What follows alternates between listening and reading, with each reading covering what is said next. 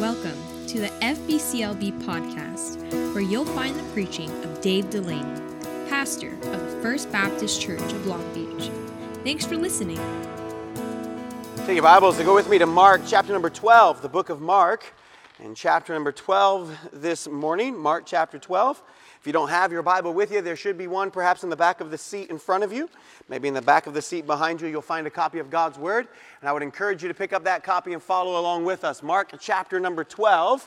And you're going to find your place, verse number 18. Mark chapter 12, verse number 18.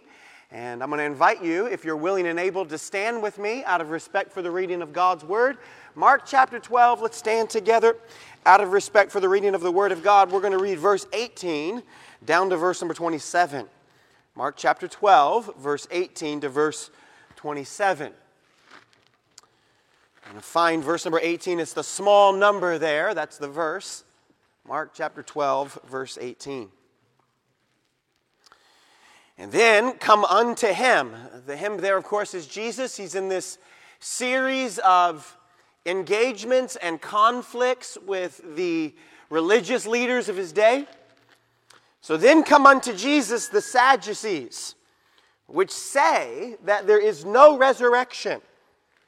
And they asked him, saying, Master, Moses wrote unto us that if a man's brother die and leave his wife behind, and leave her no children, that his brother should take his wife and raise up seed unto his brother.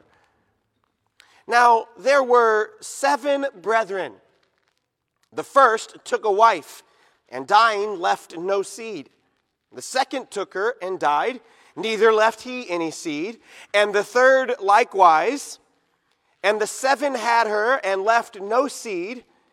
And last of all, the woman died also. Now, in the resurrection, here's their question. In the resurrection, therefore, when they shall rise, whose wife shall she be of them? For the 7 had her to wife. And Jesus answering and said unto them, Do ye not therefore err? That's a way of saying, look here, that's a way of saying, you are wrong. You're in error.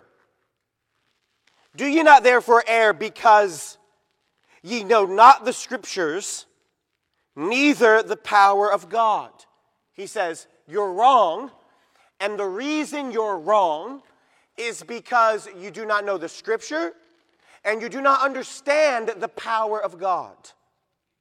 Your ignorance of the Scriptures and your underestimating of the power of God has caused you to err, to be wrong in this matter.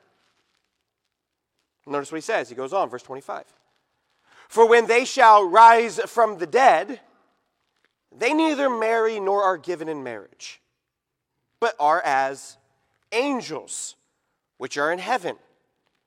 And as touching the dead, they that rise, have ye not read in the book of Moses, how in the bush God spake unto him, saying, I am the God of Abraham, the God of Isaac, the God of Jacob. He is not the God of the dead, but the God of the living. Amen. Ye therefore do err greatly.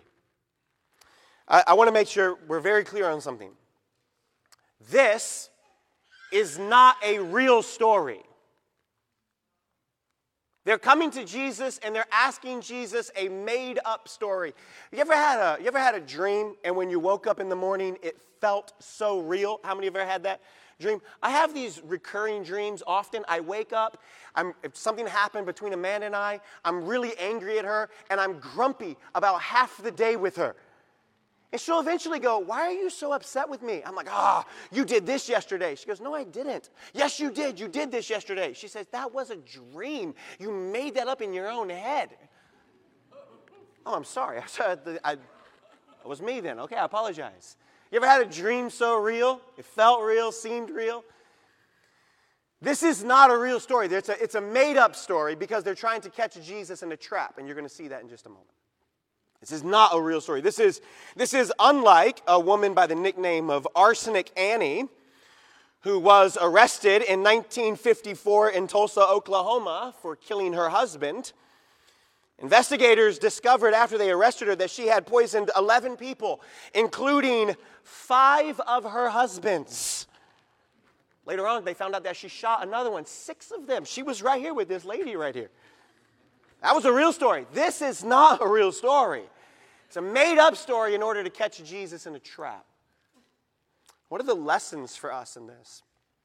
Why do Mark, Matthew, Luke, all three of them record the same event? Why do they find it necessary to record this? And here's why. Because they are teaching us something about understanding the power of God. And that if you do not understand the Word of God, you cannot understand the power of God. That is the whole point of this. If you do not understand the Word of God, what God has promised to you in His Word, then you cannot understand the power that is available to you, not simply in eternal life, but in this world right now. So that's what we're going to see this morning with the Lord's help. Let's pray. Our Heavenly Father, we thank you for today. Use your word in our lives. And in Jesus' name we pray. And all the church said together, amen. Amen. Thank you for standing. You may be seated. Take note of this. You have an outline. I want you to follow along with me. Take note of this. This is first a hypothetical problem. This is not a real story. This is a hypothetical problem that the Sadducees have brought to Jesus because they do not understand the Scriptures. And in their failure to understand the Word of God, they have underestimated the power of God. So let's look at the hypothetical problem. Here's the problem. They say in verse 19, Master, Moses wrote unto us, so Moses gave us a law.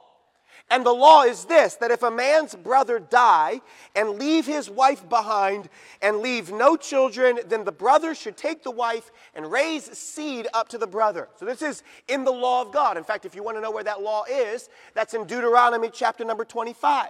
That if a woman got married and her husband died before they could have children, in their day, she was in a very terrible situation. You see, first of all, the importance of family support in this. That the children are to be caring for those who have brought them into this world. It's on us as children to honor our parents in the Lord, because this is right, the Bible says. This is important. This is an important thing to understand. That she's left without children. She has no husband. She's in a very difficult situation because there's likely no man to come along who would now take her to be his husband because she has been someone else's husband. And so the law in Deuteronomy 25, provided by Moses, said that if the man had a brother, that the brother could take her to him, or the next closest family member could take her to him and could raise seed to the honor and the legacy and the memory of his brother who had this woman to be his wife before. You want a good illustration of this? You can think of the story of Ruth and Boaz. Do you remember them in the Bible? So Ruth is married, her husband gets sick, dies, there's a terrible famine in the land, and then this one by the name of Boaz, who's an extended family member, hears about Ruth, sees her, falls in love with her, and wants to take her, wants to buy her to himself, and he pays the price in order to do so. This is a similar situation. He's exercising the law that Moses had given in Deuteronomy 25. And so the hypothetical problem is, here is this woman who's been married, it says in verse 20. And her husband's died. And now she's left to herself. And the first brother dies off, the second brother takes her. Look at verse 21. The second took her, he died. He didn't leave any seed either. And then look at verse 21, the end. And so a third brother. And then the seventh brother. All 7 brothers. Look, you think someone would have looked into this woman's cooking. You think someone would have just said, perhaps we should just keep her out of the kitchen for a little while. I'm not sure. It's a hypothetical problem. It's not a real problem. They present this hypothetical problem, and I'm telling you why. Here's why. Because they want to reduce the truth.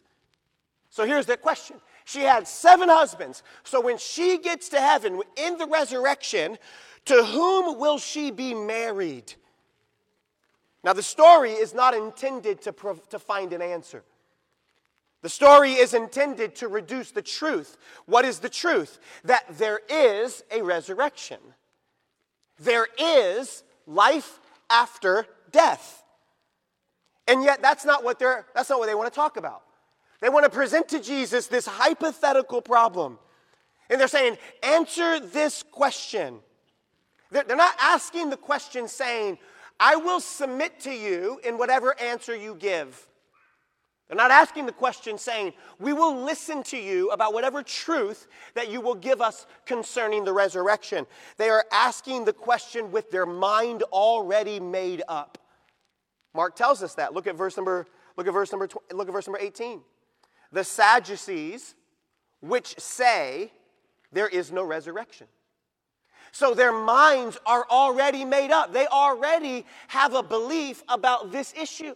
So they are not coming to Jesus and asking Jesus, tell us the answer and we will submit to you about the truth regarding this answer. They've already made their minds up. They have decided that no matter what Jesus says, they are going to reject it. They do not believe in life after death.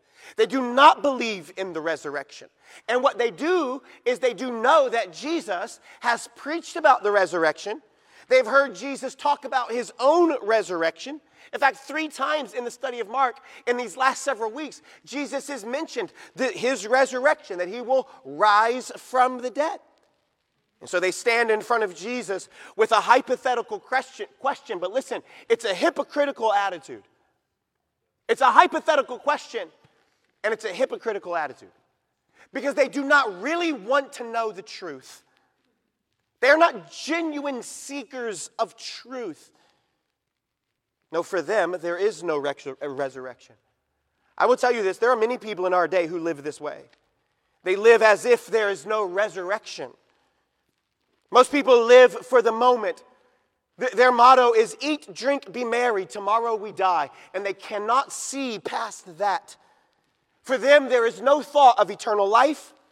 There is no thought of eternity with God. There is no thought of resurrection. There is no thought that we spend millions and millions and billions of years someplace other than right here. For them, they only live for here and for now. They live for everything right now. That's all they can see. That's all they can think about. So they do what they want, when they want, how they want, because they have to do it right now, because there is no eternal life in their thought processes. They've reduced the truth. They've rejected the belief that one day all of us will stand before God and one day all of us will answer for the things we've done in this life. They don't want to think about that. They simply want to live life according to their own terms, on their own way, and they want to reduce any truth that would come along that would upset that. I want to show you this too, not just that their hypothetical problem is an attempt to reduce truth, but their hypothetical problem is an attempt to ridicule Jesus. You'll remember that they've set themselves to scorn Jesus. They want people to reject Jesus. And they've tried to catch Jesus in all kinds of traps. But Jesus is too wise for that. He sees their heart. He knows their intention. And many times they've asked Jesus questions, and he hasn't even answered it. He just completely avoids the conversation. This is what he's doing here. They want to catch Jesus because they want to try to discredit Jesus. They want to make Jesus look foolish so that the crowds will turn on him and reject him. They will reject what he is teaching. They will reject what he has said. They will reject the things that he has done. And the Sadducees think they have him on this. Jesus believes in the resurrection. Let's ask Jesus this crazy hypothetical question with our hypocritical attitude in order to expose Jesus to everyone who's watching and in order to discredit him. They are about to be gravely disappointed. Because Jesus says, no, I'm not going to talk about your hypothetical question. I want to talk about your heart. Look what he says. Look at his answer. Jesus says, no, let's talk about your heart. Verse 24.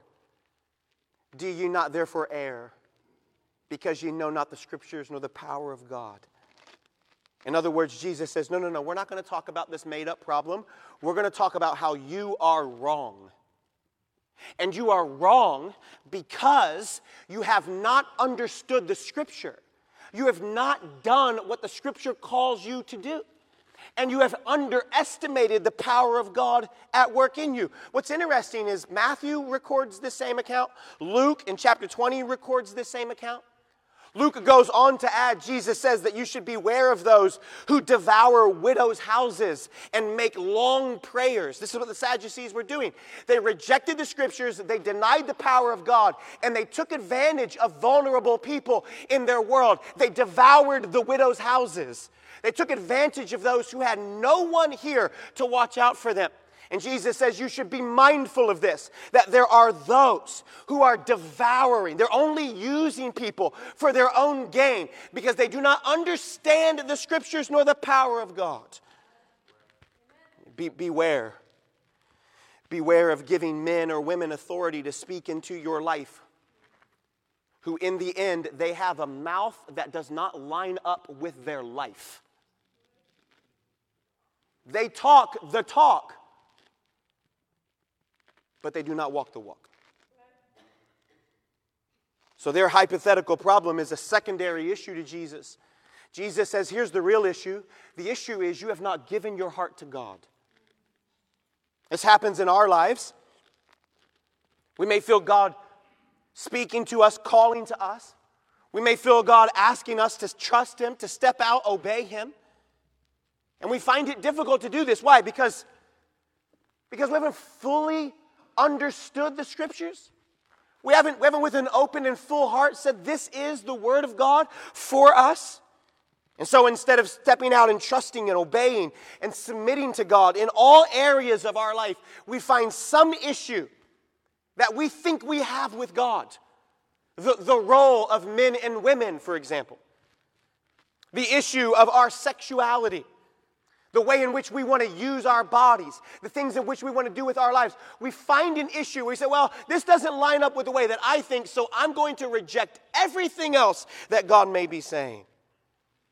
We do this because we know that if we submit to God in one area or the other, then God and His Spirit will begin to work in our heart and begin to transform every area of our lives. See, we don't want to yield to God in this area, so we yield to God in no area. We don't want to give this to God, and so we give nothing to God. And Jesus says, you do err. You are wrong in this. Why? You are wrong because you have underestimated the power of God, and you have underestimated the power of God because you are ignorant of the Word of God. And so we decide not to follow God. Notice second, it's not just a hypothetical problem, but notice second, the power of God. The power of God's promise. And here are the promises of God. The promises of God are found, notice verse 24, because ye know not the Scriptures. You know not the Scriptures.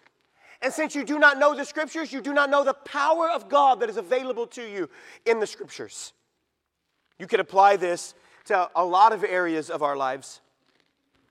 You're going through a tough time. You find yourself in a difficult situation. You're reacting badly to that tough time. It's probably because you do not understand the Scripture or the power of God. You do not understand what the Bible says, how that God is powerful enough or loving enough or thoughtful enough or wise enough to do anything about your situation. So Jesus is going to bring these boys right back to the Word of God. He says, you want to understand the power of God? You will understand the power of God in the Word of God. You will find the answers that you are looking for in this life in the Word of God. This is why you ought to spend time every day in God's Word. When we say you will find the answers that you need in this life in the Word of God, that is not to say you will open the Bible and the Bible will tell you what job to take. Or the Bible will tell you what city to live in. Or the Bible will tell you what person to marry. Well, it's either Susie or Sally. Which one? Oh, look, it's Susie. I landed on Susie. No, that's not how it works. The Bible doesn't give us specifics in this way. But the Bible gives us the principles that we need to know in order to navigate the situations that life brings our way. In the Scriptures, you find these principles. and in understanding the principles of God's word, how we deal with our struggles, how we deal with our fears, how we deal with difficulty or relationships, how we deal with our worry, how we handle our money, the way we think, the thoughts we have, the way we use our words. When we find the principles of God's word and apply them to our heart, then the word of God leads us in a way that causes us to understand the power of God in our lives today. I think it's interesting. Jesus doesn't say, well, look, it doesn't really matter what you guys believe about this, just as long as you're sincere. He doesn't say that. Jesus doesn't say, well, you know, we all don't agree on everything. We have some little disagreements along the way, but we agree on most stuff, so let's just focus on that. No, Jesus doesn't say that. Jesus doesn't say, well, I respect your views. Everyone is entitled to his opinion.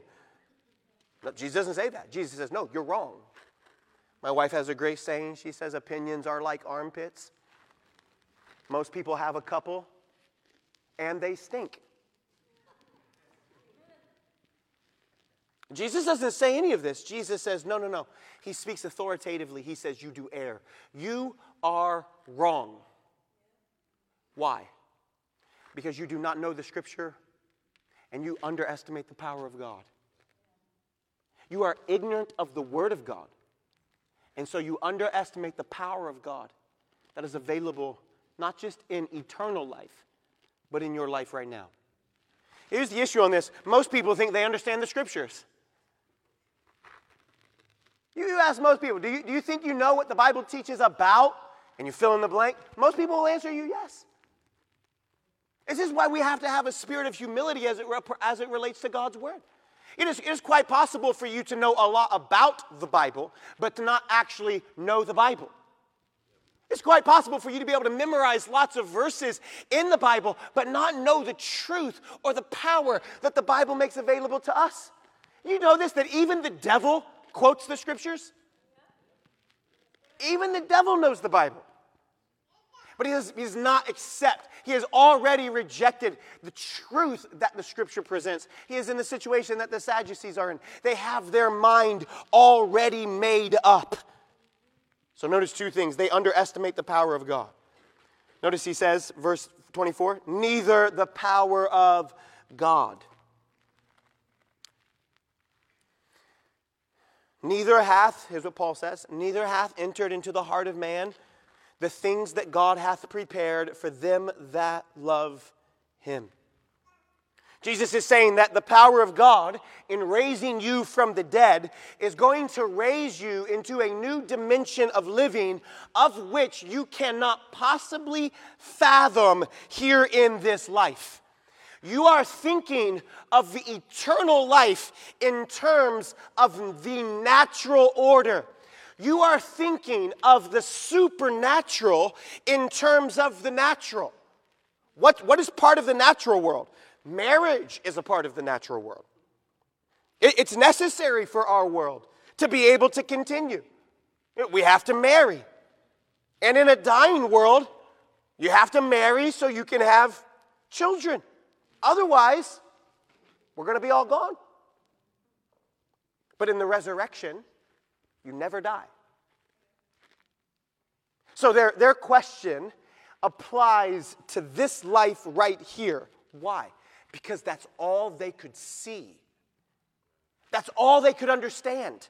That's all they could think about was the natural. They could not think about the supernatural.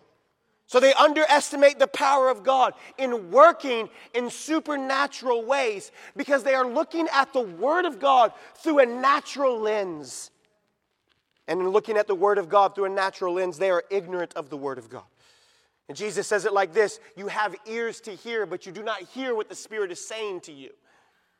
And so he calls over and over in the Gospels, even get to the book of Revelation. He calls over and over, he that hath ears to hear, let him hear.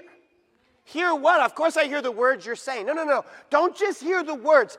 Hear the truth that is being declared and find yourself submitting to the truth that is declared from the Word of God. So they wrongly assume that life after death is like life before death. And they are wrong in assuming this. You either read your Bible with your mind made up, or you read your Bible in order to make up your mind. How do you read your Bible? You either read your Bible with your mind already made up, or you read your Bible in order to make up your mind. How do you read the Bible? You read your Bible wanting to know what God has to say to you? And Jesus shows us that our confidence in the Scripture increases our confidence in God. It increases our confidence in the plan of God, in the purpose of God, even in the power of God. That as we are confident in God's Word, we will be made confident in God Himself. And our confidence in God, in His purpose, in His plan, in the things that He is doing, in His power, in His promises for us, that our confidence in Him is increasing or decreasing based on our confidence in the Word of God. Can I tell you, friend, here at First Baptist Church, we are confident in the Word of God. God's Word is enough. That's why we preach the Bible the way we do. Next chapter, next verse. Why? Because the Bible is enough. The Bible is enough. It gives us all we need to know. That in the Scriptures you find, Peter says, everything that is necessary for life and godliness. Everything you need to know about the way in which God wants you to live in this world right now, and the attitude that God asks you to possess while you navigate the circumstances that you find yourself in, you will find in the Scriptures. The Bible may not tell you everything that you want to know, but the Bible tells you everything you need to know. It may not tell you all that you want to know, but the Bible tells you everything you need to know about life and godliness. Are you reading it with your mind already made up? Or are you reading it saying, Lord, make up my mind. You show me, and I will yield and submit and obey you in it. Let me give you the third. Notice the present reality with God's plan. Okay, so here we go. This is where some of you are going to get mad. You're going to tune me out, but listen to the end because the words are in red. They're not mine, all right? Look at verse 25. And Jesus says, "For when they shall rise from the dead, they neither marry nor are given in marriage." You cannot think of eternal life, supernatural life, in terms of natural living. In heaven, we neither marry nor given in marriage, but are as the angels which are in heaven. And as touching the dead, they that rise, have ye not read in the book of Moses, how that in the bush God spake unto him, saying, I am the God of Abraham, the God of Isaac, the God of Jacob. He's not the God of the dead, He's the God of the living. Here's the present reality with God's plan. Heaven, eternal life are indeed God's plan for all His children who have come to Him through a knowledge of Jesus Christ. So Jesus tells them the two things. He says, first, you're wrong about marriage. He says, you're wrong about marriage. Notice verse 25. In heaven, we neither marry nor are given in marriage, but instead we become as the angels. I want to make sure very clear. He is not saying we become angels. We do not become angels. We are not angels. We're definitely closer to fallen angels if we are on any team there, okay? We're not angels. We're the children of God. The angels are not the children of God. The angels of God are not the children of God. The children of God are not the angels of God. We do not become angels. We are like them. So how are we like angels when we get to heaven? Well, let me give you a couple ways. Here's one way that we'll be like the angels when we get to heaven. Our entire existence will be defined by our worship and service to God. Angels exist to proclaim God's glory. That's all they do. They obey God completely. They obey God joyfully. And what Jesus is saying is that will be us in heaven. Our existence will be to proclaim the glory of God, and we will worship God completely, and we will worship God joyfully. That is what we do when we get to heaven. So we will be like the angels in that our worship of God and our service of God will be full and complete. Second, we will be like the angels in that we do not die. Angels do not die. Nowhere in the Bible can you find the record of the birth of an angel, a little baby angel being born, or a record of a funeral for an angel. You don't have any of that in the Bible. They don't exist. So in heaven, we will not die. We will be like angels. We do not die. No more death. No more funerals. This is not a part of our existence in the resurrection. That's what he's saying. And third, he says we will be like angels in that we will not be married. We will neither marry nor be given in marriage. Now, watch. If you hear that and it makes you a little bit sad and you think, baby, it won't be heaven if me and you aren't together. I'm just going to take a time out in the sermon and let you say that to your wife right now. Get a little brownie points. In heaven, you and I are together forever. That's my understanding. If that's how you feel, oh, that's sweet. Let's all say it together. Oh, sweet. Now, if you hear in heaven, you're not married nor given in marriage, and you think, thank the Lord. We have marriage counseling that is available for you immediately following the service.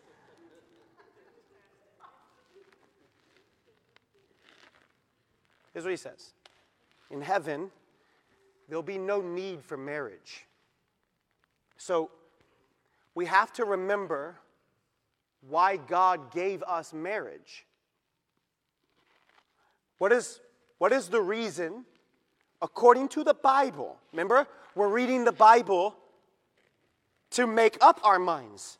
We are not reading the Bible with our mind already made up. What is the reason in the Bible for marriage? Well, if you want a good understanding of that, Ephesians chapter 5, that's the answer. Ephesians chapter 5, Paul writes to the church, and Paul writes and tells the church, marriage is a mystery. What's the mystery of marriage, Paul? That it's hard? No, everyone knows marriage is hard. That's not a mystery. What's the mystery in marriage? The mystery in marriage is that it is actually a picture of Christ's love for the church. That husbands are to love their wives as Christ loved us.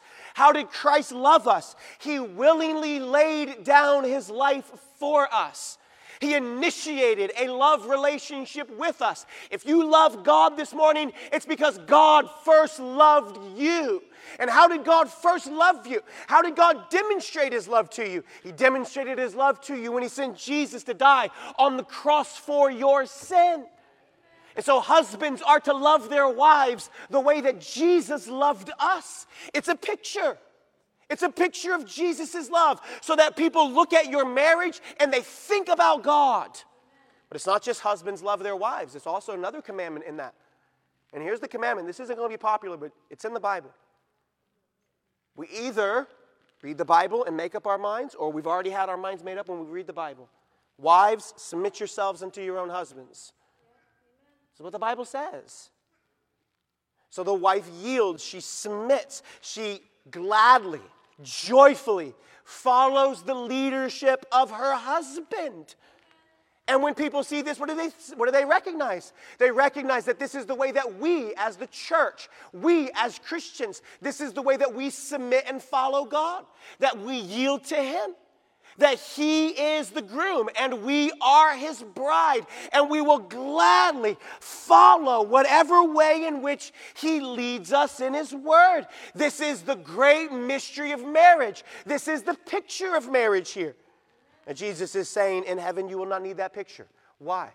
Because your faith will be made sight. It will be made sight there.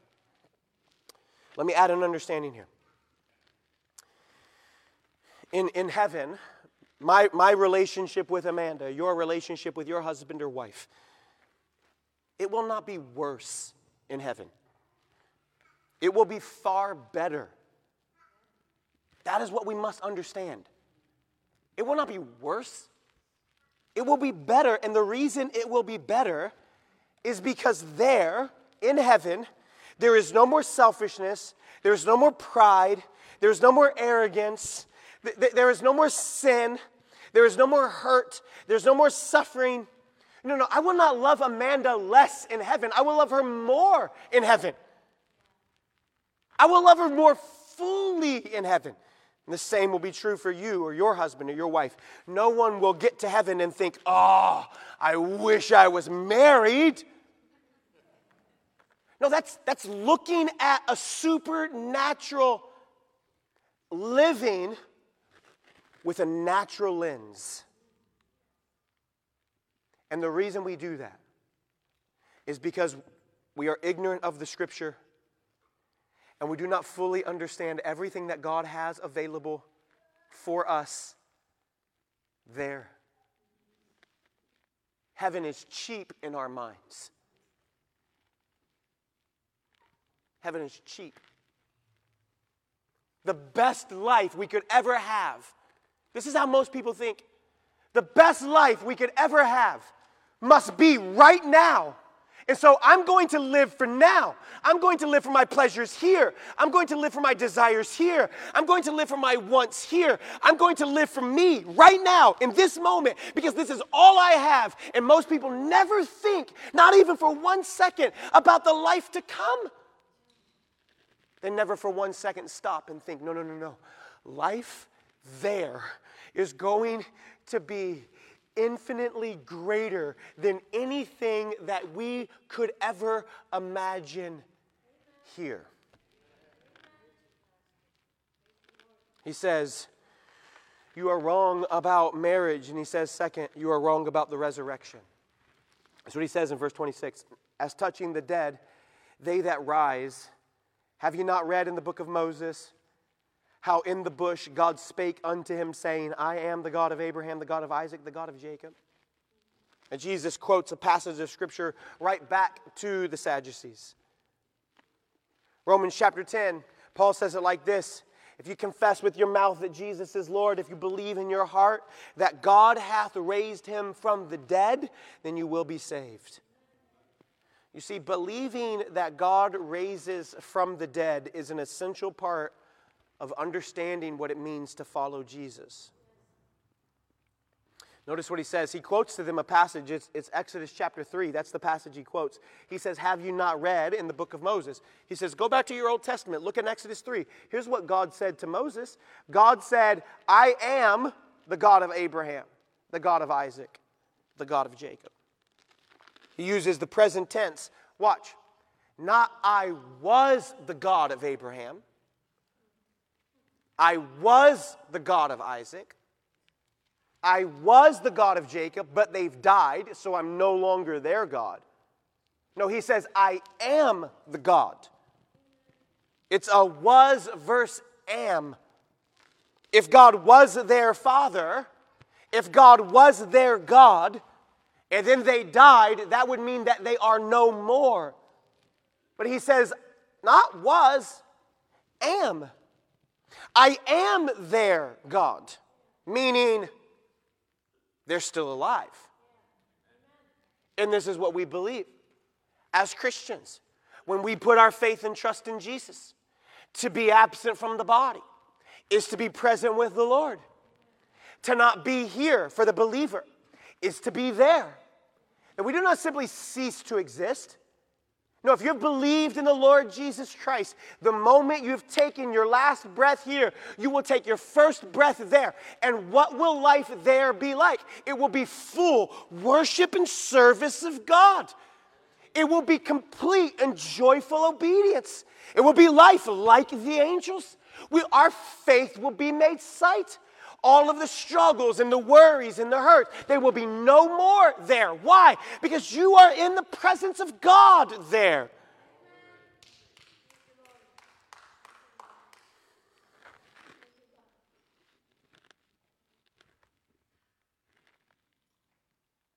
I am the God. He also says this. Look at the verse. I am the God of Abraham, the God of Isaac, the God of Jacob. If he is their God, what are you saying to Moses?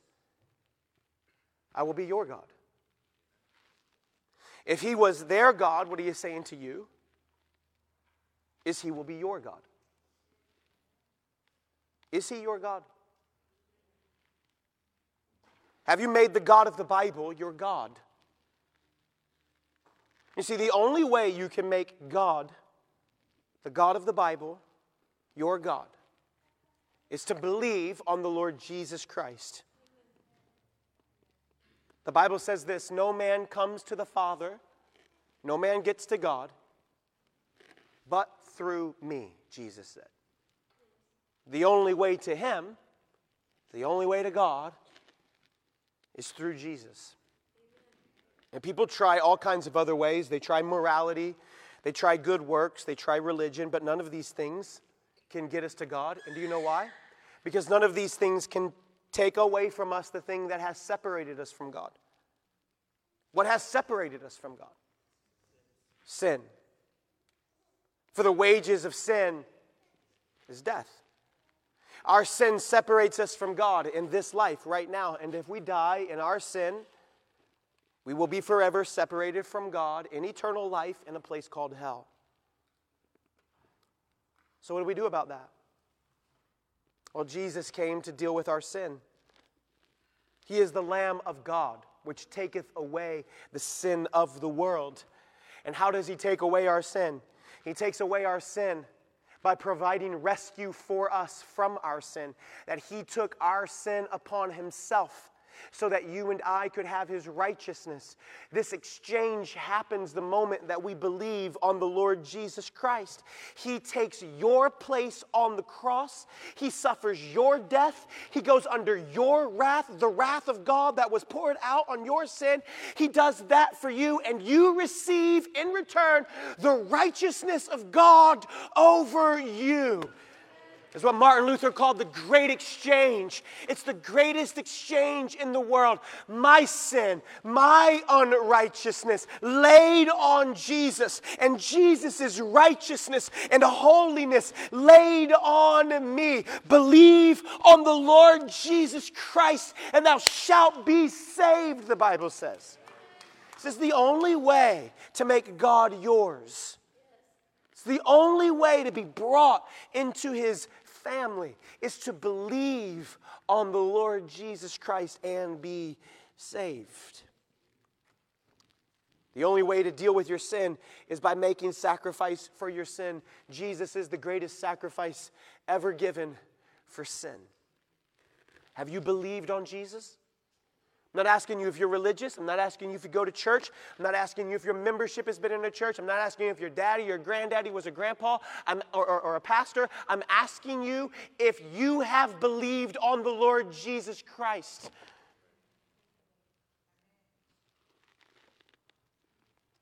Do you not know the scriptures? Do you not understand the power of God that is available to us? Let me give you this last one. We've got to get out of here. Jesus is telling us this. Death does not end your life. You must understand this. Death does not end your life. You can, through Jesus, have life after death. It is not just in the New Testament that you find the doctrine of the resurrection. You find the doctrine of the resurrection all through the Old Testament. Places like Job 19, Psalm 16, Daniel chapter 12, just to name a few. Promise of life after death runs through the Bible beginning to end. There is life after death. And I am asking you, in this life right now, are you just living for this moment? For here, for now? Or do you see the few brief moments that you have in this life as a way to prepare for the life to come? We spend this long here. We spend forever someplace other than here. Are you living your life for here? Or are you spending your life in a way that you are prepared for there. The Bible says there's a way to live your life. You can save up for yourselves treasures on the earth where moth and rust doth corrupt, where thieves break through and steal. You can live your life for the approval and the pleasure of men here, and you'll have your reward. People will see the good works you'll do. They'll clap for you. They'll tell you you're such a good guy, and that'll be the end. You can live your life for now, or you can realize the resources, the strength, the energy, the freedoms, the time, the life, the breath, the relationships, the city in which God has planted you. You can see all of these as a way to live for eternity, as a way to use them to store up for yourselves not treasures on the earth, but treasures in heaven, where neither moth nor rust doth corrupt, where thieves do not break through and steal. No, friend, let us live our lives, not for this long self-expression for 70 or 75 years here. Let us live our lives for there, for then, when the power of God is fully known. How do we do that? Well, one way is we go to God's Word and we read it to make up our mind. We do not make up our mind and then go and read it. One way we get ready for that life there is if you have not believed on the Lord Jesus Christ today, make that today. Believe on the Lord Jesus, and according to the Bible, you will be saved.